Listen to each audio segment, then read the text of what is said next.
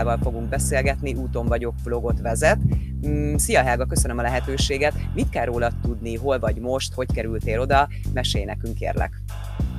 Sziasztok, én is köszönöm a lehetőséget. Demeter Helga vagyok, színésznő, és jelenleg Dániában élek, az Északi-tenger közepén, egy kis szigeten, az a neve, hogy Samsø, és egy olyan utazásos vlogot kezdtem el a YouTube-on, egy olyan csatornát, ahol különböző helyszíneket próbálok meg bemutatni um, a saját perspektívámból, információkkal, élményekkel. Mondhatni, hogy egy, egy, egy, egy szokásos utazásos vlog. Annyi talán a különbség, hogy én nem nyaralásokat filmezek le, hanem én életvitelszerűen utazom egyik helyszínről a másikra. Ami a, és akkor ez ad, ad némi különbséget talán. Hogy kerültél erre a szigetre? Hogy jött ez? Mert azért tényleg egy kicsi szigetről beszélünk, mert ugye mi előtte azért beszélgettünk, és mondtad, hogy itt azért elég kevesen élnek, de hogy kerültél Igen. oda? Úgy kerültem ide, hogy kétezer-tizenhatban az akkori párom nővére tudott egy munkalehetőségről. Epert szedni jöttem ide ki, és ez akkor hat hét volt, és nagyon izgalmasnak tűnt, hogy hat hétre, öt-hat hétre kiköltözhetek egy szigetre. Ez ugye kicsit hosszabb, mint egy nyaralás, és mégis kevesebb, mint egy külföldön élés, tehát valahol a kettő között van. És sátorral, barátokkal elindultunk a, a nagyvilágba, megérkeztünk ide Dániába, úgyhogy nagyon izgalmas volt így a húszas éveink elős közepén ilyen kalandokba részt venni. És akkor kijöttünk kétezer-tizenhétben is, tizennyolcban is, és tizennyolcban már azon gondolkodtam, hogy szeretnék egy utazásos vlogot elindítani, és úgy döntöttem, hogy nem várok tovább a csodára, hanem egészen egyszerűen elkezdek felvételeket csinálni, úgy, ahogy én azt gondolom, hogy, hogy, hogy jó tud lenni, úgy, ahogy én felvételeket tudok csinálni. Vettem egy stabilizátort, és, és elkezdtem, mivel ezt a szigetet ismertem, ezért teljesen egyértelmű volt, hogy erről a szigetről fogok csinálni először egy kis feltérképezést. Ugye azért, amikor az ember elindul így külföldre, és te is elindultál, mert így döntöttél, milyen szintű nyelvtudásod van, tehát mivel indultál el? Én angol beszélek, középfokú angol nyelvvizsgám van, egyébként azzal már bármit lehet, de a nyelvvizsgámat az például még csak most januárban szereztem meg, pedig már négy-öt éve külföldön dolgozok, úgyhogy beszélni azt, azt, azt folyékonyan tudok, és ennyi bőven is elég arra, hogy az ember külföldön dolgozzon. Egyébként. És kétezer-tizennyolcban említetted, hogy busszal indultál vissza ugye erre a kis szigetre. Mesélj erről, mert azért egy elég nagy túrának tűnik ez. Igen, az egyik epizódban ugye ez be is mutatott, de mesélj pár szóban, hogy ez hogy jött mégis, miért busszal, meg hogy egyáltalán ez a távolság, ez hogy élted meg? Az azelőtti években mindig társasággal jöttünk, mindig többen jöttünk, és az öt-hat hétre, ami, amire... ide kiköltöztünk, arra mindig csomagoltunk magunknak élelmiszert. Ezzel is megpróbálva egy elég nagy részét megőrizni a fizetésünknek. És kétezer-tizennyolcban egyedül indultam el, mert, mert valahogy a többiek lemorzsolódtak, és meg kellett oldanom azt, hogy egy viszonylag nagyobb súlyt el tudjak magammal hozni. Mm. Nagyon sokba kerül felvinni a repülőre, ezért úgy döntöttem, hogy az olcsóbbik megoldást fogom választani, és igen, felülök egy buszra, igazából vagy háromra, és, és átszállásokkal, de harmincnégy óra alatt, de meg fogok érkezni a szigetre, ami nagyon rossz ötlet volt, mert jó, persze, ameddig a buszon ülök, addig ugye nem cipelem a cuccot, de... Azért harmincnégy órát zögykölődni egy távolsági busszal, hát szóval meggondolnám újra egyébként, hogy elinduljak-e. Meg az ember autóval jön, akkor könnyebb, megállsz, kiszállsz, nem tudom, de akkor is nagyon hosszú. Tehát Franciaországba szoktunk menni autóval, még az a tizennyolc óra is nagyon hosszú. Úgyhogy így. Ez erről szól egyébként, igen, az első, az első része a, a sorozatomnak, a a debüt, a premier, az pont ez, hogy éppen, épp, éppen próbálok valamilyen érdekes megoldásra visszajutni ide a szigetre. Mit tudnál javasolni azoknak az embereknek, akik azt mondják, hogy esetlegesen ők is bevállalnának egy ilyen hosszabb utat, akár Dániába, vagy akár ugye más országba busszal, hogy ö, mire készüljenek? Tehát mi az, ami mindenképpen legyen náluk? Tehát neked milyen tapasztalataid voltak, amire azt mondod, hogy mindenképpen tanácsolnád másoknak, hogy fogadják meg? Ö, hát legyen náluk türelem, meg ö, legyenek felkészülve arra, hogy iszonyatosan kényelmetlen lesz. Tehát a legszuperebb, legkényelmesebb buszban is ö, ö, iszonyatosan kényelmetlen. Az egyik busztársaság, ami járja Európát emeletes buszokkal, ö, az egyik ilyen busztársasággal mentem én is, és ha nagyon hosszú útra mész, tehát mondjuk ilyen, tényleg ilyen tizenhat-tizennyolc óránál hosszabb, akkor igenis érdemes azt a három-négyezer forintot, vagy nem tudom, kilencszáz forintot, vagy mennyit az ülőhelyért ráfizetni a jegyedre. Mert például az emeletes buszok első négy széke az sokkal kényelmesebb, mert ott teljesen ki tudod nyújtani a lábadat, vagy az emeletes buszok alsó szintje, ahol esetleg van asztal, az is sokkal kényelmesebb tud lennie ennyire hosszú úton. Tényleg, hogyha ilyen hosszan mész valahova, akkor érdemes ezeket a plusz, plusz összegeket is beleszámítani. Biztosítást is kötni, mert folyton eltűnik valami, nekem tört már el ö, csomagom az utazás közben, nem is egyszer.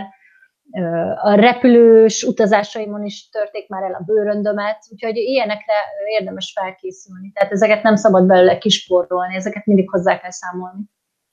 És hogy láttad így a társaságot, akikkel így utaztál? Tehát azért ugye ez egy hosszú idő, meg ugye váltakozott is, mert mondtad, hogy ugye így azért több ilyen részből tevődött össze, hogy mennyire türelmesek az emberek, vagy hogy mennyire tudtatok így úgymond együtt utazni az ismeretlenekkel? Hogy kell ezt elképzelni? Nem igazán alakul ki egyébként közösség, mert hogy egy ilyen hosszabb európai útvonalon nagyon sok megálló van. És hát ugye van, aki csak négy-öt órát utazik. Mi is azt hiszem, hogy először ugye megálltunk Prágában, aztán megálltunk aztán Pozsonyban is, Brnóban, Berlinben, és akkor valahogy úgy jutottunk föl Koppenhágába, szóval, hogy, hogy van, aki csak tehát nem tudom, Prágából megy Berlinbe, hát inkább az ülőhelyekért vannak itt a nagy viták, hogy ki hova üljön. Úgyhogy, ha neked tényleg van helyed, jegyed, akkor azt tudod így lóbálni, és tudod mondani, hogy légy szíves, álljál föl. Azért nem, nem kedvesek az emberek egy ilyen, egy ilyen utazáson. Mindenki megpróbál egyedül ülni, mindenki megpróbál kényelmesebben ülni, minél jobban elterpeszkedni. Úgyhogy be kell az ilyenekkel biztosítani magadat, hogy föl kell ébreszteni azt, aki a helyeden ül, amikor hajnalban megérkezel be, hajnalban Berlinben valaki fölszáll, és le akar valahol ülni, akkor ott nagy harcok vannak, hogy ne haragudj, ez az én helyem, tehát légy szíves, menjél arrébb. Ez érdekes, és például egy ilyen útra így hogy, hogy, hogy készültél? Tehát mi volt az, milyen étellel, mivel készüljenek mindenképpen az emberek, hogyha mondjuk egy ilyen hosszú útba bele akarnak vágni? Akár tudod, párnára gondolok, vagy miket tudnál javasolni? Ja, igen, igen. Én, nekem mindegyik hosszú utazásomnál a, a, a kis összecsomagolható, összefogható kis kompakt takaróm, az mindig óriási komfortot nyújtott. Az mindig, aki betakarózok, akkor is, hogyha nem fázok, attól olyan, mintha kényelmesebb lenne. Igen, vannak ezek a, ezek a párnák, azok jók a repülőn, ahol mondjuk három órát utazol, és akkor egy kicsit hátra teszed így, így a nyakadat. De abból se jó mindegyik, tehát a legolcsóbbat abból sem érdemes megvenni, mert amikor a legolcsóbbat vettem, az például az én hosszú nyakamnak az, az nem volt, nem volt elég nagy. Tehát, hogy érdemes a boltban is kipróbálni ezeket a párnákat, mert... ami nagyon vékonykák egyébként a, a legolcsóbbak, és az nekem egyébként pont nem jó, mert így hátradől a fejem, ugyanolyan kényelmetlen. Sokkal-sokkal jobb szerintem, ha, és én ezt használom már régóta, van egy sátorpárnám, az egyik ö, nagy ö, üzletláncnak vannak különböző ö, márkájú sátrai és különböző kiegészítői, és ott egy, egy, egy sátorpármát szoktam magammal vinni, mert az csak, ha félig felfújom, akkor még pont össze is tudom hajtogatni, és úgy tudom hajtogatni éppen, ahogy nekem tetszik, és ezek a, ezek a külön párnák, ezek jól néznek ki, kicsit ide jobbra-balra rádöntöd a fejedet, de egy, igazán egy hosszú utazásnál kb. Ugyanolyan kényelmetlen, tehát akkor felesleges is őket elvinni. Megérkeztél akkor a szigetre, ugye, ahogy mondtad, már egyedül tértél vissza. Ugyanaz volt a cél, igen, hogy pár hétre maradsz, vagy hogy vágtál ennek neki? Mik voltak a terveid? kétezer-tizennyolcban ö, szintén hat hetet voltam itt, mert utána rögtön elindultam Párizsba, tehát innen rögtön Párizsba mentem tovább, részt vettem egy egy hónapos workshopon, az Orient Theatre Dance Company rendezett egy workshopot, négy hét, és innen rögtön odautaztam. Egy hónapot éltem Párizsban, és utána mentem tovább Németországon keresztül, megnéztem Ulmot, és akkor Németországon keresztül Memmingenből repültem Spanyolországba, Malagára, ott meglátogattam egy barátomat, és hát sajnos az utazás során a táskámban valahogy, valahogy hogy dobálták, nem tudom, hogy hogy, sikerült a stabilizátoromat tönkretenni, úgyhogy mire megérkeztem Németországba, a nagy utazásos vlogolós terveim, a két hónapos utazásom kellős közepén így, így szertefoszlott ez a vágy, úgyhogy se Németországot nem tudtam fölvenni, se aztán Spanyolországot nem tudtam. A, a malagai egyhetemet nem tudtam levideózni, úgyhogy azok nem lesznek benne a, a vlogomba, de úgy voltam vele, hogy utazni úgy is lehet, hogy az ember vlogot csinálna, eddig is úgy utaztam, szomorú voltam, de végül is akkor mentem tovább, és akkor ez, ez kétezer-tizennyolcban ez egy két hónapos időszak volt. És ott Párizsban jöttem rá egy, egyébként először arra, hogy én nagyon szeretek táncosokat filmezni.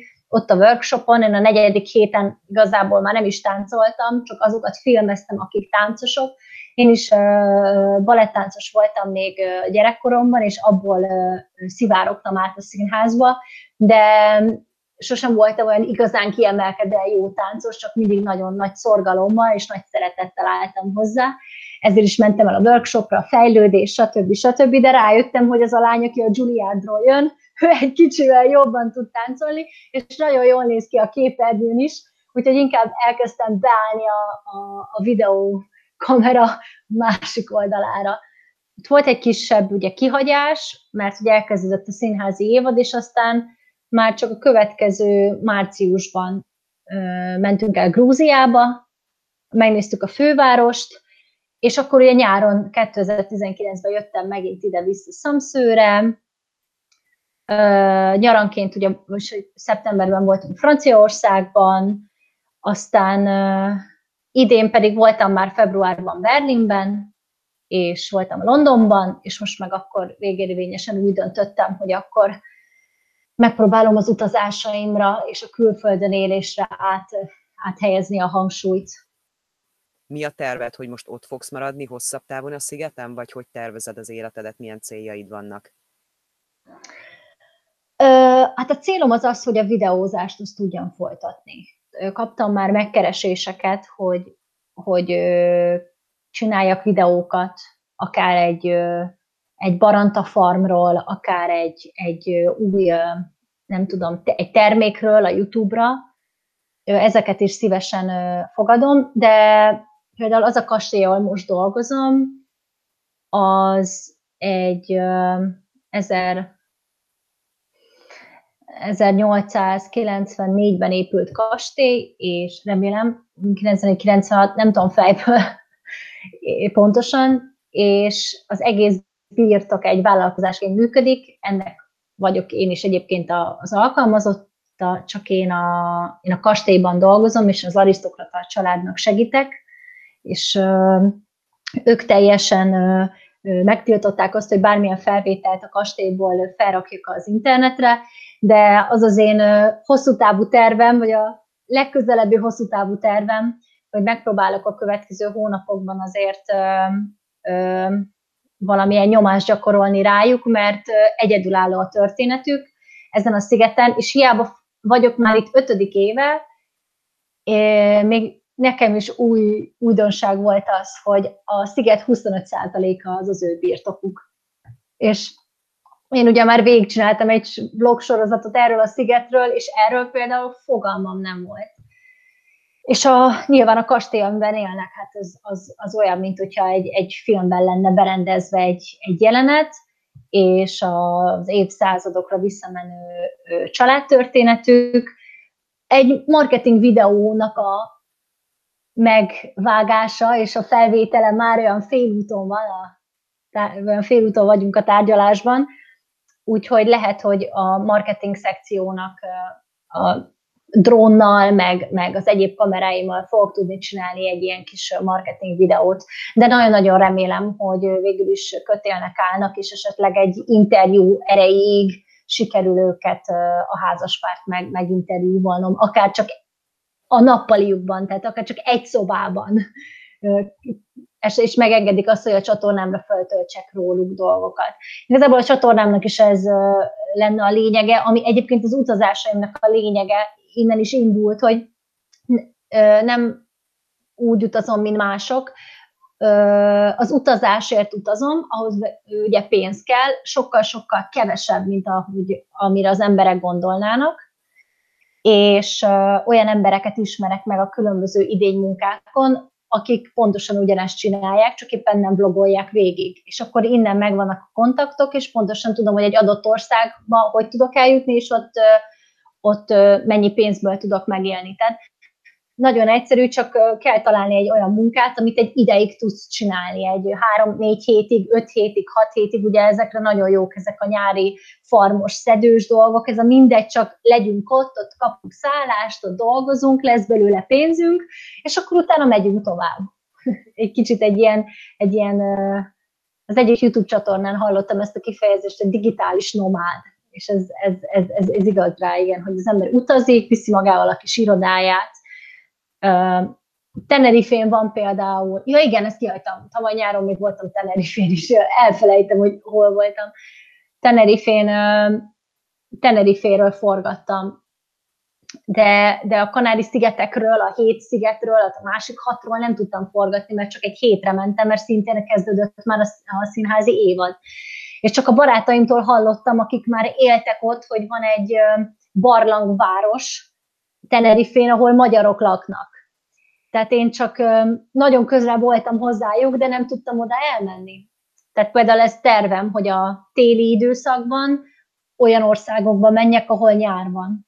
Például a Kanári-szigetekre, és hogy el tudjak tölteni egy két-három hetet akár ebben a barlangvárosban, és ezt be tudjam mutatni.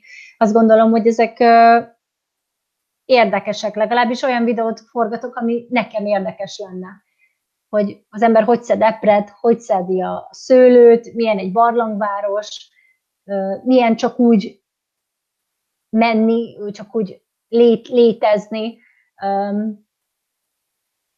ezek a videók, mivel kreált dolgok, ezért nagyon sok ember megkreálja magát a, a, a videókon is, és uh, használunk uh, filtereket, és használunk uh, sminket, és, és használunk, uh, én is a videóimban ugye vágok, és zenét, és mindent, de, de nagyon uh, fontosnak tartom azt, hogy olyan uh, jeleneteket is be tudjak vágni, amikor nincsen rajtam smink, és, és nem nézek ki jól, és, és, és uh, olyan vagyok, amilyen vagyok, megyek már két órája, megyek valahol a sivatagban, nem fog jól kinézni.